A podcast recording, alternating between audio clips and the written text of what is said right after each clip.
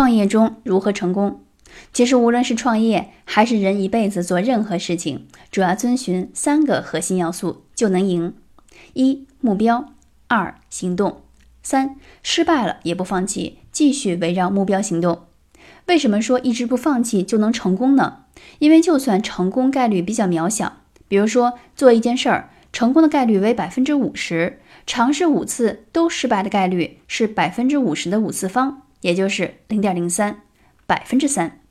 那么也就是说，尝试五次，至少有一次成功的概率是一减去百分之三等于百分之九十七，这个比率不算太低吧？